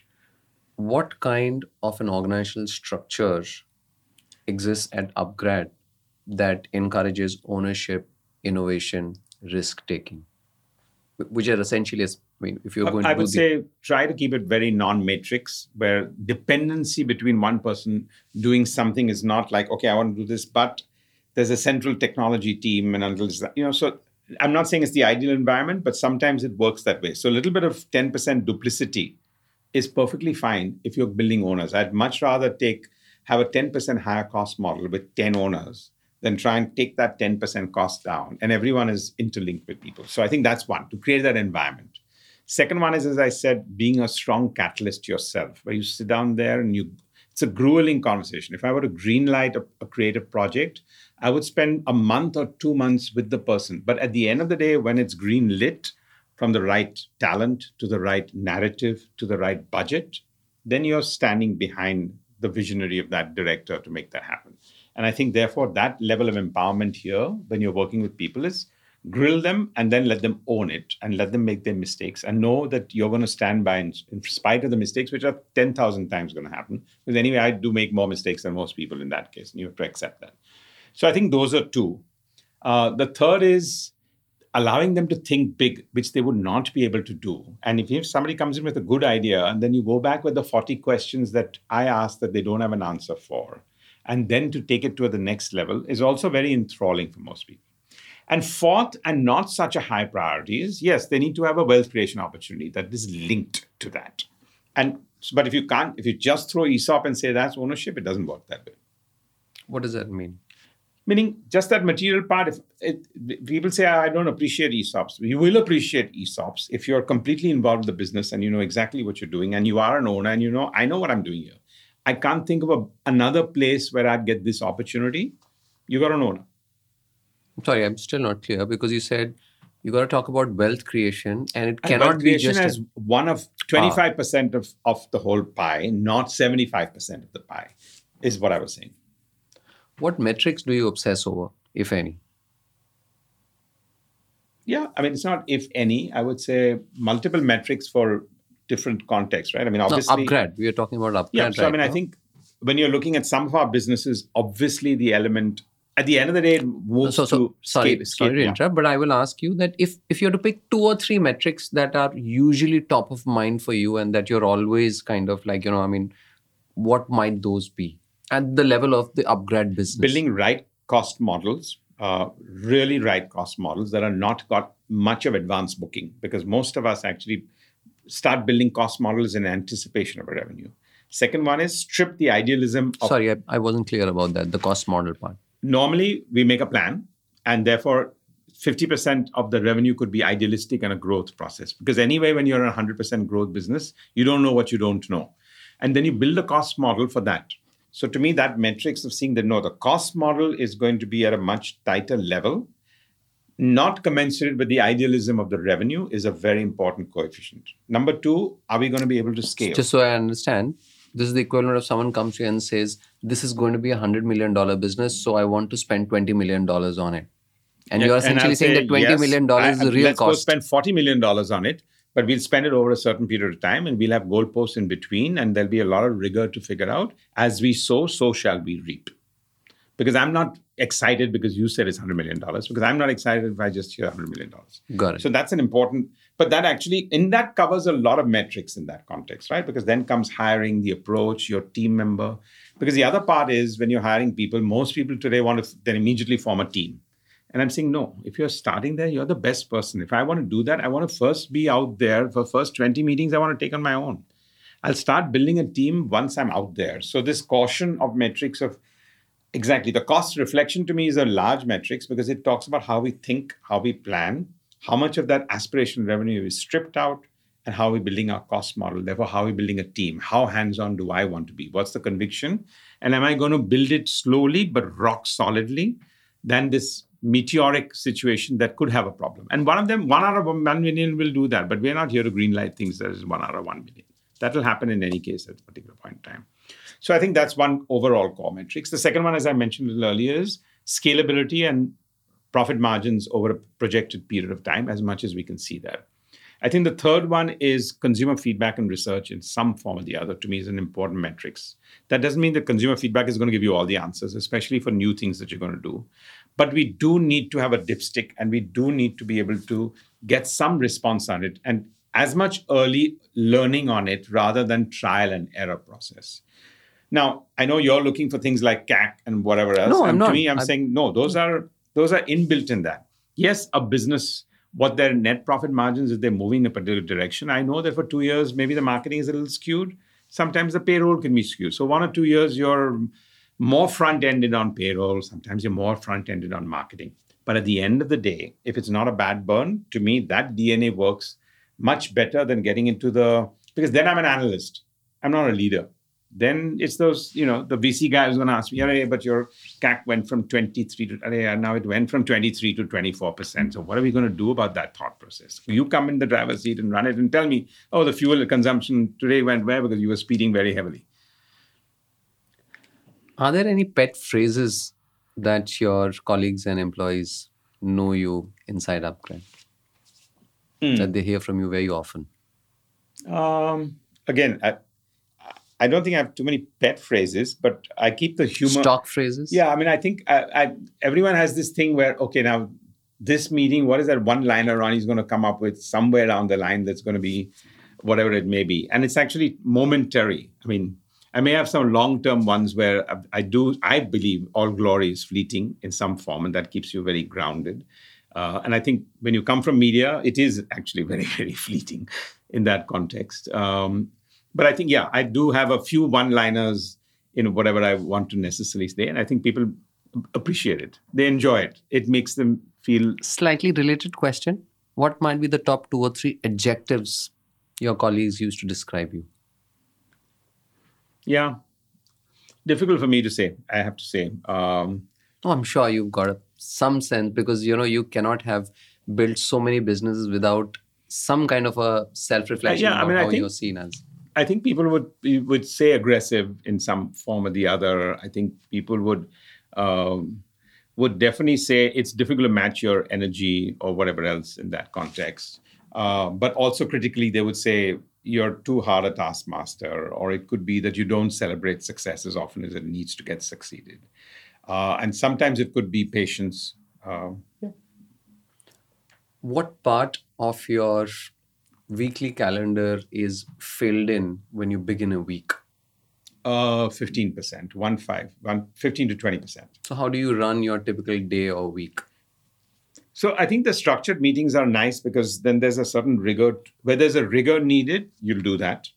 The ones that need weekly should be very few because then you're really too micro involved and you're not going to be able to get more objectivity and you'll become part of the problem in anything that one want to do. But the rest of it is it gives you thinking time and then you're in, interacting with people on a one on one basis, which I do pretty often. Obviously, that doesn't mean I'm hauling them and saying drop everything and come back here but that gives me a lot more being able to focus on things. So then you're the lovely outsider that's just coming in like a drone, coming in there with a specific thing. It allows you to observe, come back on a particular point, hold on to that point. There's a sense of uh, unpredictability, and maybe that could be one more word in that in the in the earlier question of yours, where I think it's important for leaders to be unpredictable. Why is that? I think it keeps you on your toes. It keeps everyone else on their toes also. Throughout your career at UTV as well as now at upGrad, etc., acquisitions, investments into newer products, etc., have been a recurring theme. And we talked earlier about optionality and diversity. How do you avoid the sunk cost fallacy and avoid throwing good money after bad? When do you know when to step back? Because this also connects back to some of the things that we discussed earlier about staying the course. Yeah. Especially as entrepreneurs, you're in something, you Yeah. believe it. You think if I could only stick with it for another year or two, it'll. But sometimes you just gotta give it up. How like have No, you I think- arrived I think- yeah, I think I'm brutal on on sunk cost. I, I think sunk cost is a very important aspect of anything that you take because you've got to lick your wound and move on.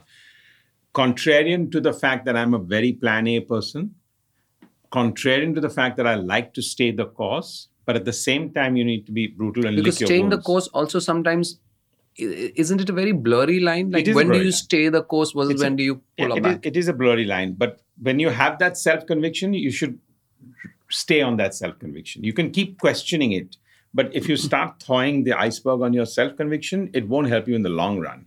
You still can make a mistake, and after three years, say, I could have, I should have cut the cord one year back, and I think that's perfectly fine. to which like you that. said is hindsight wisdom Yeah, which- and that's perfectly fine. You yeah, you lost one more year of something in that process.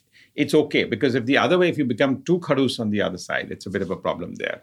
So I think that would be the mix and match. How often do you change your mind about things that you strongly believe in Quite often, quite often. Uh, in fact, I, I remember sending a WhatsApp to our group about 50 people just day before yesterday, saying my last Sunday's thoughts. You know, and I think one of the things is I'm questioning everything more than I ever questioned before. I'm taking nothing for granted. I'm really taking nothing for granted. I'm nothing taking nothing at face value, and that should not unnerve you. I'm just telling myself that. And the second one is I'm going to change my mind more often than I've ever changed before, and that's the future. what triggered this if i may ask I think it was just Sunday me thinking on a few things of how do I want to look at that. And I think the last six weeks I've been dealing with this element of fragility in the world, uh, where I think we're fooling ourselves. And I don't mean change just for the sake of change. And it's not to make people alarming because most people don't like change. But I don't want to have a conversation where somebody says, "Arey, yeah, but we've been talking about this for three weeks now. You changed your mind." Yeah, I have changed my mind about a thought process because in these three weeks, there's so much more that's happened in data and what we're looking at that it should be okay. It's kosher to change your mind. And a it's lot of very people, important because sometimes employees expect you as you know the, the chairman of the board and the founder to not change your Yeah. mind because Yeah. changing your mind is Yeah. seen as how could you change your mind we expected you to stay the course so what do you tell them No, I think, but no, you need to communicate on that context of why you change your mind. The why and the communicating is very, very important. And we have to treat everyone on a basis where the IQ and EQ of everyone is on par. And I think my Swades days have taught me that. You know, I think they've taught me a lot of that. When you're talking to the community and you just feel, when you're having those conversations, you feel you're going to have a slightly different conversation with five women in a in a special help group or an SHG group or in a village development committee but they've got the same kind of ambitions, albeit obviously muted because they haven't seen a world that you may have seen. But what they want for their kids, what they want for a family point of view, what they want to do with something is pretty much the same. so it does look like operating in these different spaces media production education um, self-help groups uh, etc is is helping you see patterns that operate at Incredible. different Incredibly, incredibly. But it's also, I'm learning. I mean, the point is, at this age, I am learning. I am 100% learning. And yes, there's a lot of cross cross motivation, cross triggering, cross ideas. I mean, and, and none I- of them I allow think- you to stay complacent because you can't in any of these No. spaces No. and I'm Uh, saying if I've done a 5,000 people webinar with uh, on should I do an MBA or not in upGrad, I got four insights. And the next time I'm having a scripting meeting and we're doing something else somewhere, I'll say, I think we're missing the point here today. And I know I've, in media, everyone is like nobody's moved up, nobody's moved forward as far as I'm concerned. If somebody were to, if I were to say it from the outside here, but the audiences have moved incredibly. So learning from each one and learning, I mean, ambition and aspiration levels in rural India are very different from urban India, but yet they're not. The only gap between the two is that understanding of financial inclusion. If we injected the ability to train people in rural India or make them aware of what money can do for them, they'd be as ambitious as anyone in the city. And today, we work in a geography where 30% of the people in rural India migrated to Mumbai. And the first thing we used to do from the last seven, eight years is on Sundays, we would go out there and talk to the people from that community on those villages who moved here. And for about three years, reverse migration for me is a very important part of what we're doing. And it helped us during COVID a little bit, but it actually worked and boomeranged in many ways. But the psychology for which these people come here, they actually not have a better life. They earn 12,000 rupees here, but 10,000 is spent on a rank bed and a very bad app and you spend 2,000 rupees back. But if they went back and I could give them water for irrigation, and they can make 40,000, 50,000, 60,000 rupees and have no cost and expense. But they don't want to move back, not because they can walk on Chowpatty Beach or Juhu Beach and have the this thing. They feel it's a failure. I left my village for better prospects. I can't go with my tail between my legs. And therefore, for us to succeed on reverse migration, we created such aspirational jobs for them there that they were coming there because I'm coming there because I want to grow watermelon, bhindi, and capsicum. And then they're ready to go. So that's the cultural aspect that's as the well. cultural aspect. Which, as Indians, we are all. And that's very... what I meant here that if you, there are small gaps, and if you fill those gaps, everyone at the end of the day has pretty similar aspirations. And that's been my cross learning to come back to that. It's been. I mean, just to stick with that cross learning um, theme, I'm trying to look at three of the top things that you're involved in, right? So we're talking about upGrad, where you're running a company which produces education for college and yeah. upward and yeah i would not use the word education right? but definitely learning learning. learning yeah. Fair point. Um, and you're charging them for it. Then you're running Swades which is a non-profit which is trying to figure out how to make people more economically independent and in villages. And then you have RSVP which is a production house which is essentially like you talked about which is producing movies which is in in a completely it's operating at a space where you're viewing scripts, making movies, which operates at a yearly or multi-year timeline, yes. which is much more complex. Yes. Not like all of them look like very distinct and almost like unique problems. Yeah. The conventional wisdom is that you should do things that you're good at and try to replicate more of them. You seem to be breaking that in some ways by doing things which are very different. Yeah, but I'm not doing career planning at 67. I'm, I'm doing what I want to do at 67. I'm not doing career planning But should more people do, if it's possible and to their own abilities, more things like the generalist or like the do more things that satisfy you in oh, some yeah. senses has I mean, been I would disappearing. Hold on to the I last think, part yeah. of the sentence that more and more today, the root cause when you're looking at that work-life balance is if you're enjoying it, you don't have a work-life balance. And you know, people when you ask me why is my attrition in media less than my, my media, there's a certain passion, there's a certain binding, and people own it. Like when you're on a project or whatever else, you own it. There's no optionality that says I'm going to abort this. You're you're running you're sitting there with your editorial team. These people, the, your team, you don't need to really one, worry that much about motivation as compared to some other companies, because the simple reason you've given them the freedom of expression of a completely different platform, and because of that, they can't think of a better place where they'd have this this passion to follow and earn a salary. That's that's ideal. That's nirvana. What do you think everyone around you might not be telling you? Yeah, that I maybe talk too much sometimes. Um, um, maybe that I change my mind more often than I than I should in that context. Um, that you've got to let people sometimes be and not set the pace for everything at a scorching pace in some points of view, uh, and that you're never always right. What's the best time and place to give you feedback?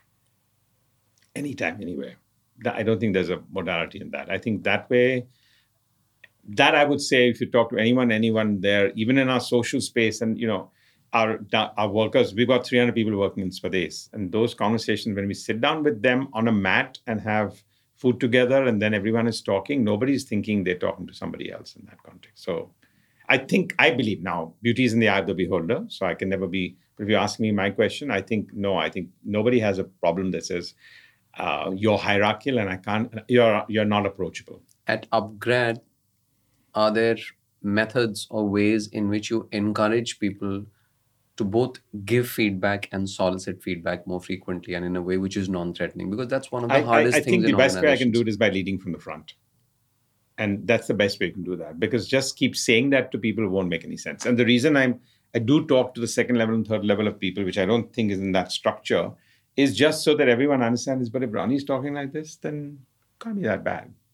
He's saying it as it is. He's doing whatever he's saying or whatever else. There's not a question he's ducking. So if he if somebody asks me 10 questions and I'm not ducking the answer for that, to me that's a culture statement. And then my colleagues will also understand that but he was quite clear about it. Why can't you just tell me it as it is?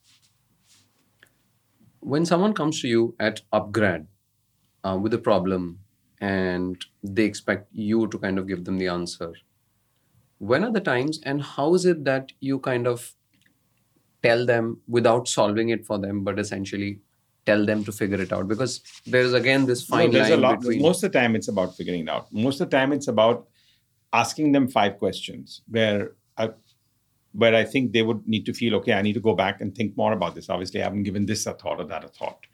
It's very rare that one would say, no, this is not how it's going to work and this is how it could be. It could be binary on a legal settlement or it could be binary when it's a little bit on government go- governance issues where it's no, whatever be the business compulsion, this is not what we're going to do. But 99 times it would be about discussing it and going back with questions.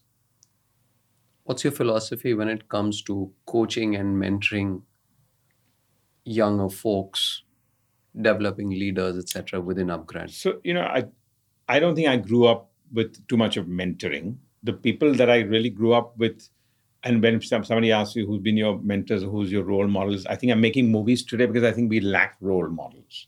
I think we need to make situations where we haven't. I mean, in India, we haven't used our soft power. We haven't created role models. I'm, today, when I'm making a movie on Sam Manekshaw, Field Marshal, the point is 19 i know 99 out of the 100 people have not heard of Sam Manekshaw or if they've heard of him doesn't know what he's what's a field marshal i mean whatever how do i make that into a role model where the younger and gen z are going to come for that movie not because sorry who was Sam Manekshaw but who is this role model who was this charismatic person who was a strategist and yet apolitical but wanted to do that and liberated Bangladesh, but did whatever else. So to me, I'm very obsessed with the fact that we do need a lot of role models here. We need to build that. I have not. So for me, mentoring, the best mentoring I've always got is when people have asked me questions for which I didn't have an answer, and I felt like a fool, saying, "Why didn't I think of that?" So that's what it would be. And I think it should not be in droves. It's not. If you start giving advice to people, you're dead. It's a little bit like my mom or my mother-in-law telling me, don't worry, get married, you all will live a very happy life. I guarantee you. It doesn't work in life. But what's what's the equivalent of that at the founder or CEO level? The equivalent of, of, of, of that, that, of that, comment, of that like motherly advice. yeah. And and what's the equivalent of that wrong motherly advice? No, so it could be many things. A... Uh, you know, if there's a, a if there's a business idea that we want to pursue, it'll be have you really thought it through? I'm with you. And then at the end of the day, once it's thought through, then we'll back it to the core. And that's what it will be. And then you back it. And then we'll figure it out. It's okay at the end of the day. What have you learned about yourself? You, you wear a lot of hats, but what have you learned about yourself as a parent? As a parent.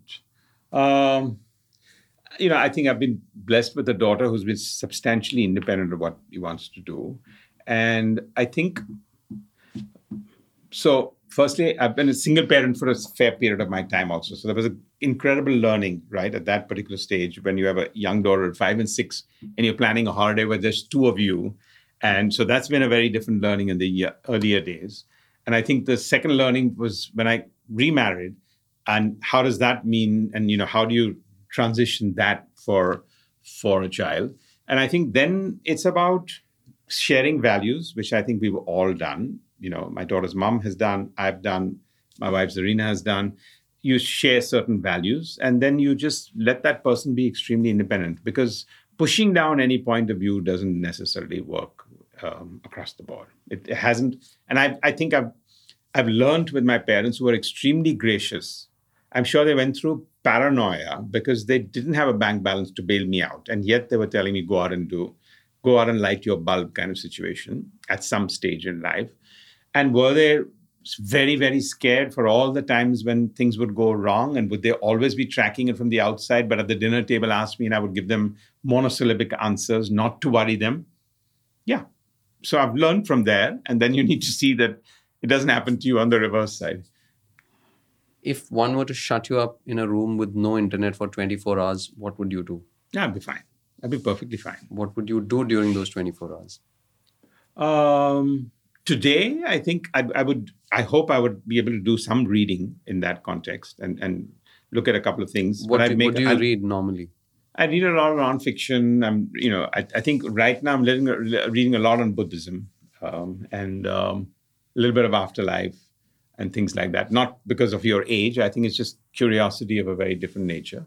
Um, I hope one or two scripts are left behind for me to read in that room. So there'll be a fair amount of that mixture of reading. But I'm a loner actually. I so I can I can walk on a beach for without internet. I don't need to be in a locked room. But I- let's assume that if I was not having access to internet, which is more your question, I think thoughtfulness is incredible. I would need to have a little bit of paper and pen to write down and jot my notes because your mind normally is quite distracted. And I think today I spend a lot of time to try and be a little bit in the present rather than the past and the future, which is mostly the place we live in kind of situation. So if I had a, a day without any distractions, I think my focus to get to here and now would be strong. Do you often seek out newer experiences or products? And if so, has there been something that you've discovered during the last six months or perhaps I mean, yes and no. you- In a curiosity part, yes. But you know, today if I want to travel, I'd like to go back to the same places sometimes. But you know, some of the breaks we've taken in the last uh, year, we've gone to the southernmost part of Indonesia and sat somewhere and only done diving, and we've been to the Galapagos Islands, and so there's a lot of that that part that you would do, and similarly in India in many parts. But there's a certain part of you that also gets into a form of habit, right? I mean, the kind of room, and if you feel this is a hotel I've stayed in, whatever. So you're, I think it's a you're a good glutton of habit with a little bit of push. Am I a tech gizmo kind of guy? No, I'm not. So that new next lightning product, I need to get my son-in-law or, or my uh, chief of staff to help me with a couple of things, and not in an embarrassing way. I know what to do with it afterwards. which morning of the week do you look forward to the most? Is there such a day? No, I don't think so. I mean, I've never thought about it like which morning. No, I don't think there is. On a all. scale of 1 to 10, how happy are you with your life? eight.